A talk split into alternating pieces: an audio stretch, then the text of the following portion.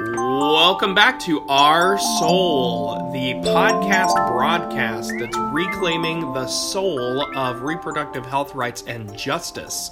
My name is the Reverend Terry Williams, and I'm here with Kelly Fox. We are the fabulous faith organizers of the Ohio Religious Coalition for Reproductive Choice, Ohio's religious voice for choice. We're really excited to be back here today, and it is a full, full day in the Ohio RCRC house because we are getting together just a couple of days after hearing the news of the sad passing, the death of Ruth Bader Ginsburg, Associate Justice of the United States Supreme Court. Um, Yeah. what what what do we say?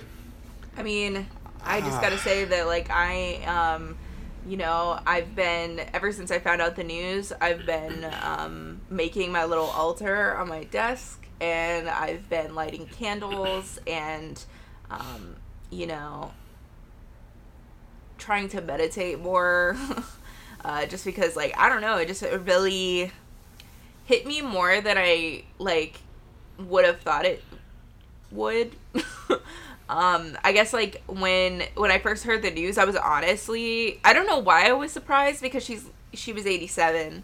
Um, but I was like shocked uh that it happened and then immediately just like it's kind of like my reality especially around my reproductive rights um felt like it really shifted and Yeah. yeah. I know. It's- You know, for me, we, we were talking a little earlier. Um, you know, for me, I found out when a dear friend of mine called me um, in in pretty deep rage, and uh, you know, not gonna lie, there were some tears um, about the news. And initially, I I just thought she was you know trying to to play some kind of a cruel joke on me, you know, because obviously people know, you know, my work uh, in repro and other social justice advocacy work. Obviously, I'm a big fan of Ruth Bader Ginsburg because she was a fan of equality, and it became really clear midway through, like, oh, this this is not a joke, and I I feel like as a man in a society that privileges men and as a man in a system that gives me manifestly more options than um, than women when it comes to reproductive uh, choice. I have to just sit back, especially these last few days. I've had to just sit back and say, I need to listen in this moment because there is a lot that has been lost that men in particular don't even understand. Um, and I, you know, my heart goes out to you, Kelly, and to, to all the folk who are having these these experiences in this time um, of finally not not having to think hypothetically about Yeah. what um, this situation is going to look like. You're gonna you're gonna live through whatever the next um, days bring, and that is terrifying. I know. I Yeah. I just can't imagine. So, if you don't mind me, you know, prying a little bit, like, how are you? Where where are you? How is it with your soul? As our uh, our Methodist Methodist brothers and sisters ask each other all the time. How how is it with your soul? Um, I, I mean, uh, y'all who are listening to the podcast right now cannot see me. Um, but I am, you know, I'm in my comfy sweatshirts. Uh, I have a cup, uh, coffee, a cup of coffee that says you can't pour from an empty cup on it. Mm. Um, I'm just like, I don't know, I'm all up in my emotions. I've been like tearing up, um, uh, off and on with the conversation that me and Terry had before. Um, just because like, I don't know, it just feels, oh, it feels unreal. Um, on on Friday, as soon as I found out, I was actually playing a video game when um, one of my queer friends had called me and had asked me if I had heard the news, which I had not. Mm. And he he told me to just like pull up CNN, and I did, and I was like, no, like this could not be happening right now. Um, I, for my own mental health, just because I've been like so busy and dealing with my own stuff, um, I put this thing on Facebook. I said, for my own mental health, I will not be thinking about RBG until Monday. And originally, I had put like rest in peace. Um, but I saw something um, this weekend about um, her Jewish background and um, what a more appropriate way of uh, respecting her um, in her passing. And so I changed it to "May her memory be for a blessing," um, which we can talk about more in a little bit. But yeah, I'm just kind of, I guess, wounded, mm-hmm. and I'm still all up in my feelings and I've just been trying to keep it together. Um, one thing that's been really hard for me is just seeing.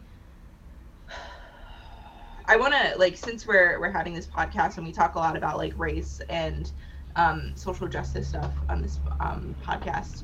I want to just like bring up the fact that um, I know that Ruth Bader Ginsburg was not perfect. I mean, she said some, you know, she she said some things about Colin Kaepernick and um, had some thoughts around race that I definitely do not condone. But I think one thing that I've really been struggling with is seeing people who are unwilling to uh, not talk crap about her mm. right after she's died. Mm. And I know I shouldn't take it personally because she was an 87 year old white lady, like very different than my own personal experience. Um, but it hurt every time I saw somebody like, you know, bringing up um, all of the the things that she said in the past that were bad. Um, I'll just like read one of my reflections from uh, Saturday. I said, as a black queer femme who wants or who works to fight for reproductive rights and justice, I really cannot handle people bringing up RBG's dirty laundry right now. I know she wasn't perfect. She had some really racist things to say, but also I'm kind of grieving the repro vote on the court. I know that the system she was a part of is not liberating, but like, can we just mourn without being secondhand attacked? RBG dying makes me afraid for my abortion rights. Let me have that.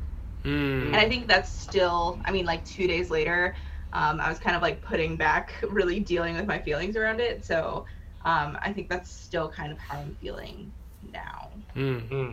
and where I'm at. And I think that's so profound to to be able to acknowledge in this moment that yes, there are a lot of things that we can give Sister Ruth grief about. I am sure uh, you know her comments about Colin Kaepernick. Uh, you know those those were moments when I remember uh, leaning into the into the radio, thinking, "Oh, oh, Ruth, dear Ruth, uh, where where have you gone in this moment?" You know, but to acknowledge that people can be wrong and still be good people, right? That you don't have to be right all the time to do right. You don't have to be good all the time to do good. Uh, we all have mixed realities in our own person, and just because you have done uh, something well or something poorly, something good or something bad in your past, does not dictate what you have to leave as your legacy for your future. Because when I think about Ruth Bader Ginsburg, my goodness. Yes, the system she was part of was not fully successful at liberation, and it is not uh, what I would call a liberative ethical system. But my goodness, if you look at where the law was when Ruth Bader Ginsburg was born in the 1930s and where the law is today, my goodness. I mean, equality, rights not only for uh, wealthy women, but for all women rights not just for some relationships, but now recognized a great number of relationships. Still a long way to go, but my goodness, uh, how far has Sister Ruth been able to move that ball? Mm-hmm. Um, and and to give us the ability to have the discussion mm-hmm. about how she could have done better. Because really, uh, you know, that's a gift in and of itself to say, yeah, you did a lot of good things, and here's where we can even improve upon that. Mm-hmm. You know, um, that's that's the work I, I believe of reproductive health rights and justice that we're to build on what has come before. Because um, our, uh, you know, let me tell you, Roe versus Wade ain't perfect, right? Big decision, good decision. But if that's where we stop, if if that's if that's where the fight stops, mm-hmm. um, we've left a lot of people behind. So it, it's this ongoing struggle that, uh, you know, frankly, just got a, a whole lot deeper with yeah. uh, with this and development. Like, and I'm thinking like even beyond um, just like reproductive rights, um, like thinking about how RBG was only the second um, woman justice on the court, like that's that's like a huge deal. Even if like you know the the court is like again not like a liberative system and the court is like not perfect and it's not going to be the end all be all and it's not going to protect our rights forever um to have to to have to go from like only men being considered for the court to having two women. on the court is like a big a big first step. And i think like that should be honored and um like respected. And um another thing i just think of like all the little uh quotes that i've heard of hers like over the years like the idea of uh the like the supreme court will not be or gosh what is the quote? It's like it ends with when there are nine. Hang hang on just a second because you know she's the second woman on the Supreme second? Court. Oh my god. Second woman because Sandra Day O'Connor came out. first, but well, you you out. you can god. just you can just dub over second in place of first. Yeah. I mean, at, yeah. work. So say second. second. Yeah. Well, I'll just I'll just when I'm yeah. um, editing, I I've done that a couple times. Yeah, yeah. Well, the and and the quote you're thinking of, Kelly, is she was asked, you know, paraphrasing here, how many women do you think the court ought to have? You know, when when are you going to be satisfied? And her response is when there are nine. And the crowd, you know, that was at the particular law school that she was giving this this speech to initially, there was like a gasp among, uh, you know, many of of what sounded like uh, male voices. Quite frankly, if you if you listen to the tape, and you know, women just kind of waited, and Ruth came in with this perfect timing that she had. You know, she she had really good in person timing. After she said, "When there are nine, she said, "Well, there have been nine men on the court, and that never raised a question before." And the audience erupts into this kind of joyful, you know, uh, applause response. Mm-hmm. Um, that's that's our reality because we do not think uh, in this day about decisions that have been made by the Supreme Court and realize that before the 1980s, all those decisions were 100% made by 100% men. Mm-hmm. Like the great majority of law in this country has been made primarily by male voices, primarily by white voices. I mean, remember, Thurgood Marshall was the first African American, the first black person to be on the court, and his successor is the second. Today, we've only had two black folk on the court. Now, it also you know, that that reminds me of just like how people take for granted like um, the the work of feminism and the work of like the the well i was gonna say the movement for black lives but i think it you know it stems back obviously uh, further than that with like the civil rights movement. Like i think we take for granted these like movements that now um in like the 2000s like are just like commonplace. Um but people forget that that like literally 1965 was 60 years ago right? Yeah. Is that math right? Yeah. Um and like like you said, like the all of the decisions by the Supreme Court before 1980, which was only 40 years ago, um, was were all made by Ben, and I don't know. I just like all of these still things are still new, and there are like going to be issues with them, um, and also like uh, on the other side of things, like.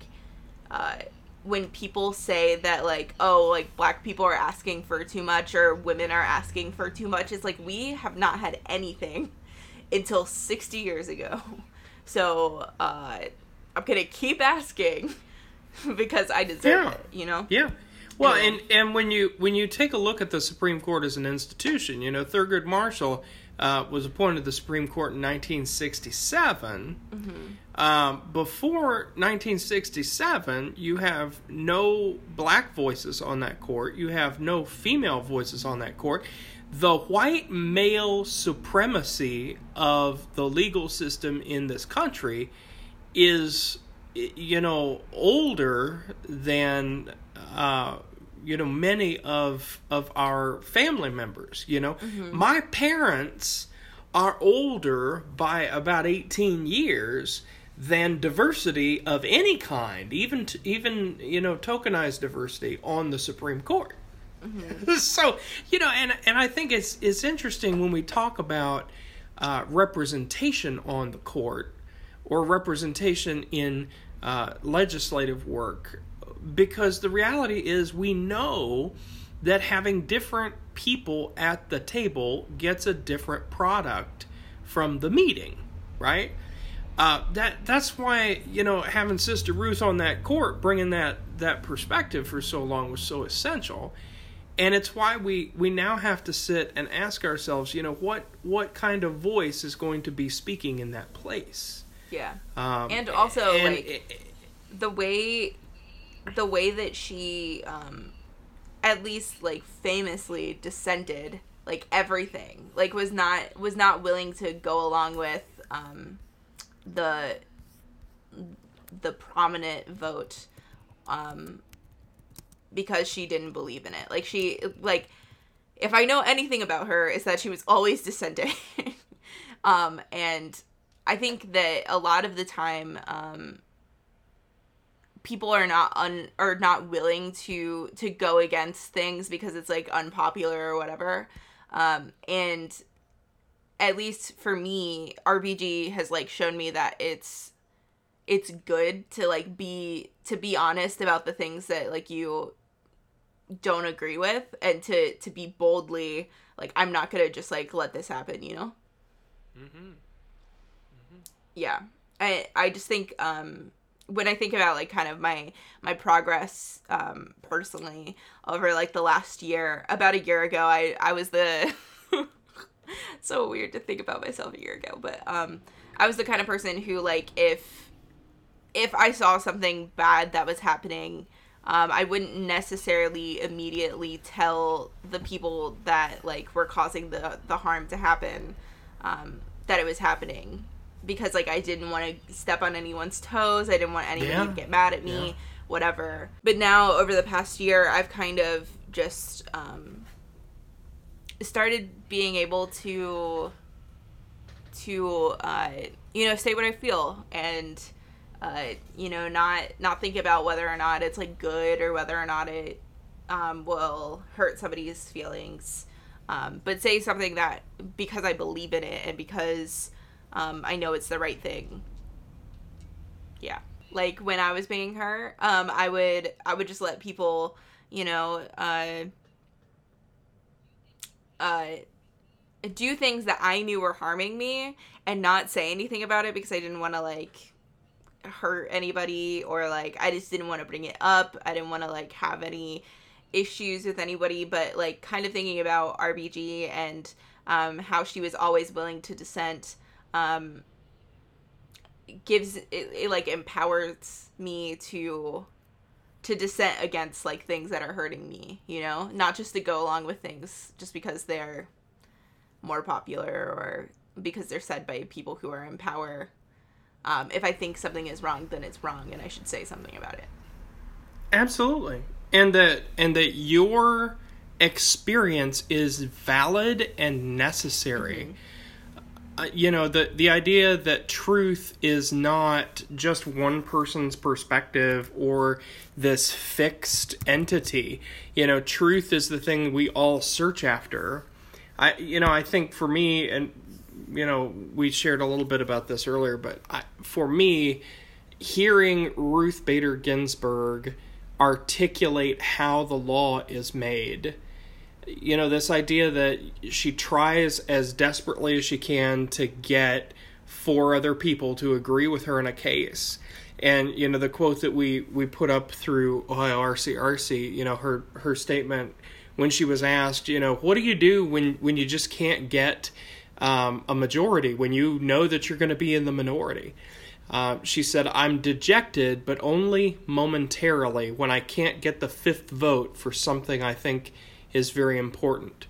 But then you go on to the next challenge and you give it your all. You know that these important issues are not going to go away, they're going to come back again and again. There'll be another time, another day. You know, for me, that's the key of dissent is that when you dissent, you're being honest about the fact that the fight is not over. The vote might be over, but the fight is not over. The the the decision for this day might be made, but the decision in the long term will be made by those who continue to show up again and again and again. And you know, you're right, Kelly. We're not we're not going to uh, get to that new future if we hide away mm-hmm. our dissent, if we hide away um, and pretend that we're not being harmed by those things that are harming us. Um, and I, you know, for me, I I feel like that's the essential uh, moment that we're in. We have to be authentic and real mm-hmm. in this moment. Uh, you know, it's a moral values moment that people in this nation need to be upfront about what they need from the institutions that are failing them. Mm-hmm. The only way we've ever gotten progress, whether it's on the court or anywhere else, is by mass movements of motivated people. You know, Thurgood Marshall came to the court in 67 because people made it clear that it's unacceptable to have an institution of nine white men making decisions for a nation that was in the throes of the civil rights movement. Mm-hmm. You know, we're we're at a place now where we've heard the president outright say, you know, he will name a woman to the court. Well, I, I think that's because he knows that the American public would not accept a replacement for Ruth Bader Ginsburg who does not at least in some respect reflect the diversity she brought to the court. Now, you know, their opinions are a whole nother matter. Uh, that's that's uh, going to be something that all the legal people get into and, and the politicians get to yell about. But yeah, I, I think though our conversation long term, um, it, it turns to you know this question of what is the fight now for us? Uh, now that Ruth is no longer here to dissent, who will dissent? Yeah. Uh, you know, yeah. and it's i think it's just like really hard to to lose that dissenting voice and mm. um i think we we talked about this a little bit earlier but um like talking about like how hard it is to have people just like not or like talking talking crap about rbg like hours after she's passed um mm. but like i think what those people may be missing is the fact that um you know again, like I am not in any way validating like all of her all everything she did. I'm not I'm not saying that everything she did was perfect or that she was perfect or anything like that. That is not what I'm saying. But the thing that she represents, like the going against um what going against the like the the ruling vote because it's not what she believes in. Like being willing to continue to fight, um, even if it's not for like, you know, it, it like understanding that she wasn't perfect and she did these things wrong. The the the fact that she was the person who dissented, um, is something to grieve. The fact that she was the person that you could count on to to vote for reproductive rights, that is a thing to grieve. Um, the fact that she just like felt like a a secure a person who is there fighting for the progressive um rulings that were keeping you know are are helping to keep people feeling more free if not totally free but more free than they were before you know that is a thing to grieve and I think that's why I've I've been having a hard time with people who are just like immediately bringing up her dirty laundry. I'm not saying it's something that should never bring be brought up. Um, but just like right now is just like a really tender moment for that. Um, because right. that that is a thing to grieve. That loss of uh, security um, is a thing to be grieving right now. Um, yeah, I kind of want to go back to like this this new this new reality that we're we're living in, and um, and just like kind of like my my personal experience with just the the three days since her passing. Um, over the weekend, I like was talking to one of my friends, and it's it's become you know something. It's not it's not hypothetical like a future without abortion rights, and that is something that has been really hard for me. It really feels kind of like The Handmaid's Tale, um, in my opinion, and um, it's it's gotten to this point that even like I I don't know. It's it's just super hard. And this weekend I had to talk to one of my friends about like you know what happens if she gets pregnant and doesn't want to have a kid and like Roe v. Wade has been overturned. Like what happens then? Mm. And having to have real conversations about that. And there some of my friends have like not not even like we would we would joke about moving to like Canada, not that Canada's perfect either, but um, moving to Canada because we want to escape the hellscape that is the United States right now. And um, I feel like it's become like not as hypothetical anymore. This idea of like leaving because things are just like not not good at all. But um it's been crazy how all these things I feel like I I grew up reading dystopian novels and now I feel like I'm living in one and um, something that I saw this weekend is uh, I saw this this post about like how how the death of RBG and like the reaction to it um, really shows how uh, not far along the nation is. The fact that millions of Americans were relying on RBG's vote to like mm-hmm. you know mm-hmm. keep reproductive rights um, and to fight for progressive um, human rights issues. The fact that we were relying on an 87 year old woman who had been fighting with cancer for a long time uh, really speaks to the place that our our um, system is in right now, our justice system. Absolutely, you want to call it that. Uh, but like, it really speaks to how much work there is to do on America as a as yes. a nation. And and I think it's key for us to remember that white supremacy always relies on tricks and technicalities. Mm-hmm. And you know whether it's liberal white supremacy or conservative white supremacy, white supremacy is white supremacy. And I think for so so long in this nation, we have worked on a given assumption in reproductive health rights and justice that somehow the courts are going to save us. Mm-hmm. That oh, it's going to be fine because the courts would never do that. You know, the courts did us a solid in in '73 uh, when they found uh, you know in favor of Roe v. Wade. Well, you know what? The courts have been subtly undermining uh, reproductive rights in this country for at least the last 20 years and certainly in in the last 10 or so you start seeing these equivocating decisions um, around issues like uh, targeted restrictions for abortion providers.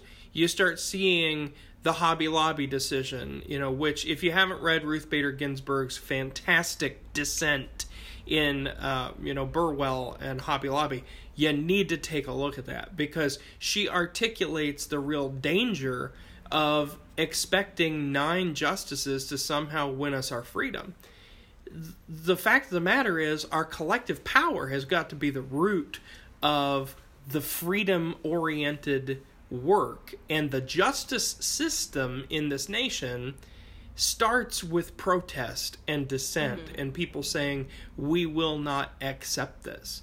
Um, you know, while Ruth Bader Ginsburg might not have been the first woman justice on the Supreme Court, she is the first female justice of the Supreme Court to die. Mm. you know, Sandra Day O'Connor retired is still, to my knowledge, she's still alive.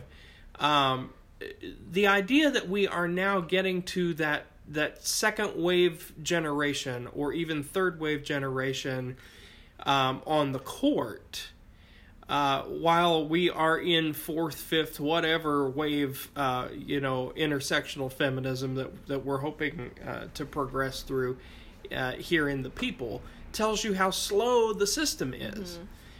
But the system's going to be even slower if we don't work it, if we don't push forward, if we don't have that kind of culture change mentality.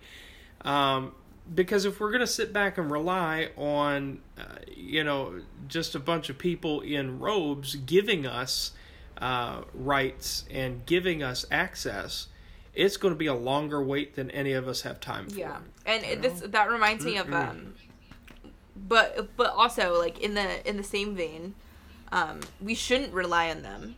We need to be pushing them we need to be pushing our government forward. We need to be acting right. as individual people with our collective power.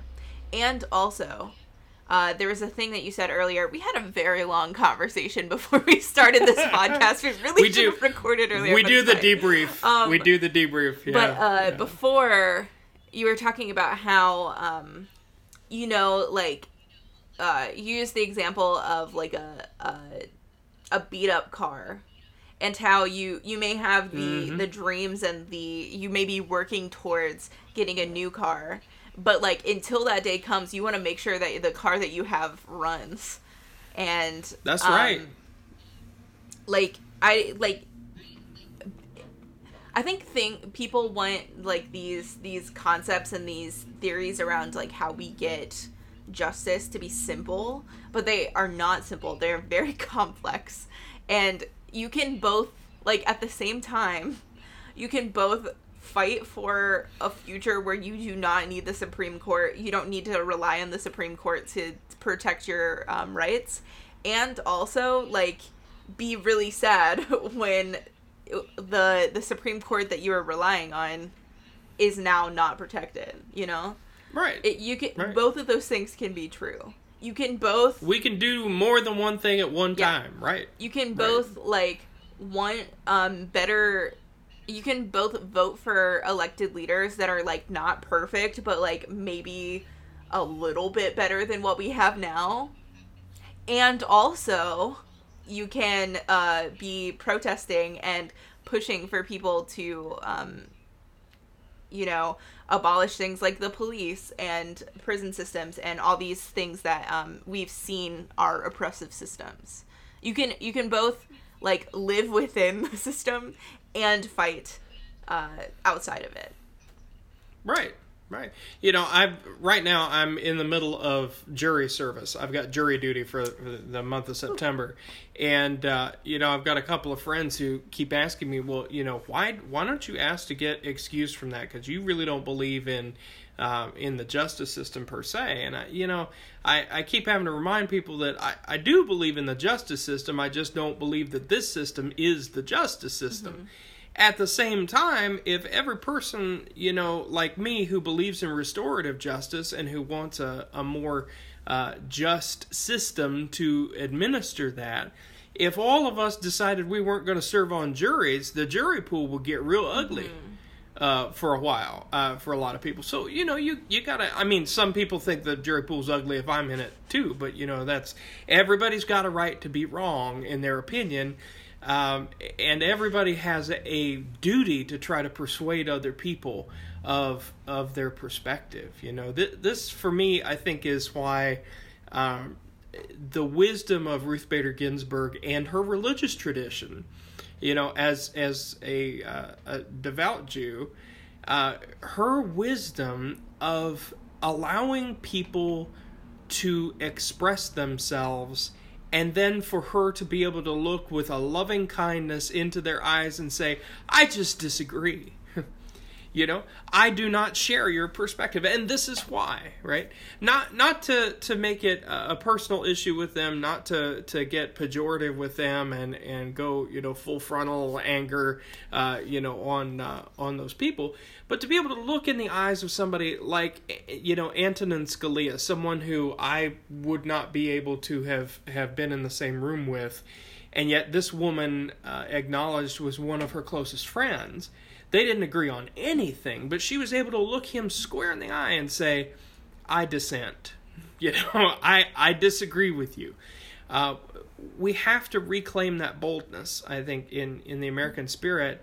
And frankly, we, we need to get into that uh, groove from the communities that are currently uh, not included in the decision making. Mm-hmm you look at how Jewish people of faith reason in this nation, um, and and I wonder how in the world we're going to get by without that kind of deep ethical voice on the court. Yeah, you know. Um, our, our, our dear Jewish friends uh, celebrated Rosh Hashanah. Uh, you know, the Erev Rosh Hashanah was was the night that uh, Ruth Bader Ginsburg died, um, and now, now when this airs, they're going to be in the midst of the days of awe, the days of wonder, those those days between Rosh Hashanah and uh, Yom Kippur. Uh, Jewish perspectives on the court, the ability to hear a voice other than uh, Judeo-Christian values as they're articulated in in the Christian side of that. Um, is critical and important. And at the same time, we've got to acknowledge that if the only values we hear are the values of nine people, um, we don't hear the values of the nation, you know? How we live our values, each and every one of us who are, are ethical people, uh, that's going to change the story long term. How we integrate our values and, and live our religious values out loud around issues of abortion rights, access to good medical care, access to birth control, uh, the autonomy of the human person. All these things are essential. And they don't have to come in front of the Supreme Court in order for us to, to advance them, mm-hmm. you know. Yeah. When you were when you were talking about like uh, having relationships with people who think differently with, than you, um, it thought it made me think of something else that we said earlier um, about like how um so I have this idea that if if you become too too strict, too unwilling to allow people to change um on the left, you end up being just as bad as like the far right extremists. Um and you said that oh, what was the name of that? You called it something. So I I've always uh, in, in terms of um political science. I've always grown up calling that moral reductivist theory. I'm not sure what the political scientists call it, but you know, it's it's where you take the left right spectrum and you make it into a big yeah. circle. Right, I'm sure somebody you know who's listening will be able to tell us. Right, I, you know, there there's some professor uh, listening right now going, ah, you know, I this is my one thing. Call in, let us yeah, know. Yeah. Right, we we don't really have a phone number per se, but like send us an email or yeah. You know, um, um, but anyway, in, inform us because uh, we're religious people, yes. not not poli sci yes. Um, yeah. so like yeah. this this idea of like if you if you go too far and too um, restrictively left, then you become just as bad as like the far right people. Um, and I think that like that. I, the ability to have relationships with people who think differently than you um, is something that is far underrated and also like I don't think happens enough. I have this book called um, Why We're Divided, and I actually haven't read it, so I can't speak to uh, the book. But when um, when I think about like why I bought that book, um, it was because I I I don't understand on either side the inability to see someone beyond their political views and I mean, I admit that I struggle with that myself. Um, I I struggle with like, n- uh, just because I cannot understand um, why people um, follow people that are so against my um, my rights uh, it's very hard for me to understand why somebody would be very gung ho for somebody who is against my rights. Um, but I also don't understand why people cannot see each other as people. Um, I think what's happened is uh, we've gotten so caught up, and I think probably being in quarantine doesn't make this any better. Um, but we've been so caught up in like what um, what the opposition says that we go so far into ourselves that we're unwilling to like see to see other people and that is not to say that like i feel like i'm rambling Do, am i making sense Absolutely. Cool. Um anyway that's that's not to say that like you you shouldn't have your moral convictions you shouldn't disagree with, with people you shouldn't be really strong about like you know wanting to protect your your rights especially reproductive rights. I i i'm i'm not saying that at all. But what i am saying is that you cannot reduce a human being who like the issues of our world are, are complex and have many different sides and reduce them just to their political beliefs Right. Right. um it's and so like I think if we're going to, you know, make a better future where we don't have to rely on the um on the Supreme Court to um protect our human rights, then we need to make our collective power not only gather all the people who are already on the same side, but also like those who are called to you know change uh, or to have those tough conversations and like change um, perspectives then those people need to do that. But i also recognize that people like myself um, do not have like the mental space to be having those conversations Absolutely, and and I think that goes to you know the work of moral foundations theory and the teaching that we had back in August with the Reverend Dr. Chris Davies. Uh, you know, around everybody has different values, and the real issue is figuring out how two people can look at the same observable situation, come away with completely different ideas about what's most important in that situation, and that not be the reflection of one or more of those people being disingenuous. That people who disagree with us can can genuinely hold those convictions. People don't necessarily hold those convictions because of all the cynical reasons you have in your mind that you think they hold those convictions. They hold those convictions because they actually have values that direct them in that way.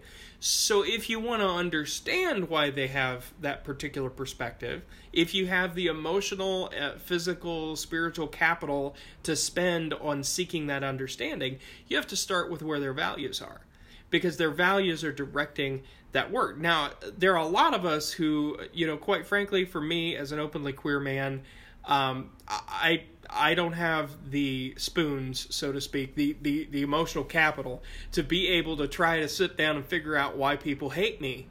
Uh, you know, and I, I got a, I got a lot of people who the idea of having a queer pastor uh, in a small community like Chillicothe is not on their agenda of uh, you know things to promote, right, of of the community.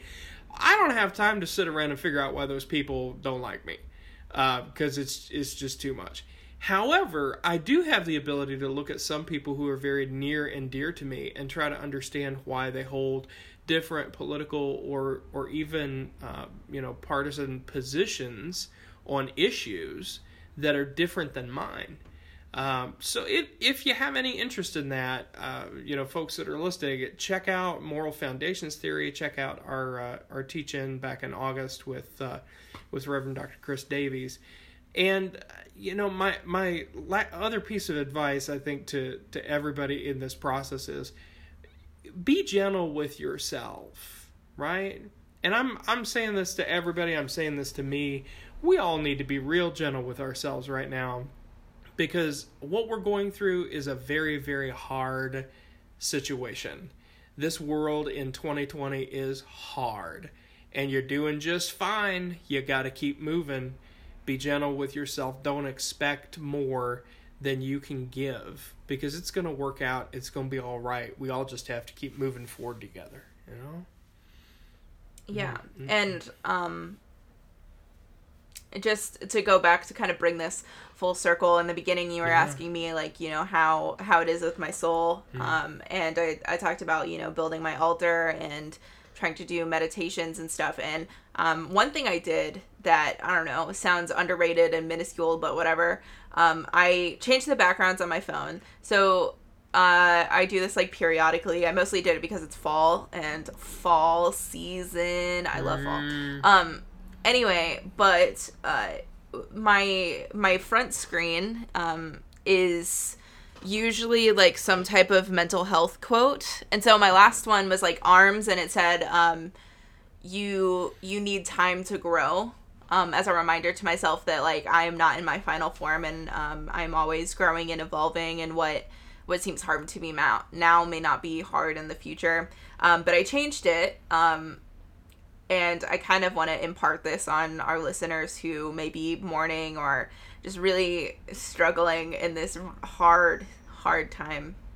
So it says, You are allowed to sleep in late, eat too much, cry for no reason, love whoever you want, make new friends, move on, love yourself, be you. and- Mm. I think often um, we uh, don't give ourselves permission to like, I don't know, just like deal with our emotions and to um, be like to pursue joy just for the sake of pursuing joy. Um, and I want to encourage people to to pursue joy in like whatever ways they can right now. Maybe that means um, like deciding to play games because that is fun or to like get on video chat with your friends and just like talk for whatever amount of time for no reason. Um and it could be just like lighting a candle um because like that gives you some amount of comfort. You know whatever it is um it doesn't matter like how how um like dumb you may think it sounds societally. Like if it if it gives you joy and as long as it's not harming anyone like do that because we need joy right now. And um, i would just you know encourage you to pursue joy in whatever ways you can. Um, because without that like the the whole work of doing social justice is um, is doomed to fail really. Um, and I, I mentioned this in a in a meditation I did a couple weeks ago on Howard Thurman, um, but uh, yeah, if without like personal self reflection and without the deep personal work of caring for yourself, um, all social change is just doomed to fail because it will have that that undergirding um, foundation of not being mentally sound. So do whatever it is um, you need to do that brings you joy. Um, take time for yourself. Um, go outside, lay in the grass if that's what you're about. Uh, just just do something to to take care of yourself because times are too hard right now to not take like the the five minutes to go outside and lay in the sun just because or to make yourself a cup of coffee and put whipped cream on it just because like that makes you feel better like those little things are important and like can can really help uplift you in these in these times. So i would just encourage people to take care of themselves. Amen. yeah Amen, friends. So, as we go, we just want to thank you so much for listening today. Uh, if you're listening on the radio, we want to remind you that you can hear the entire full cut of our podcast if you just hop on over to ohiorcrc.org slash podcast. You can also find a lot of amazing things over at ohiorcrc.org, including our blog, a wider discussion about all of the trainings that we offer, um, and information about programs like Clergy for Choice and Patients to Advocates and other cool pro repro work that we're doing on your behalf. So we give you great thanks for tuning in, and until next time, this is Terry. and kelly and we are Arsehole. Yay.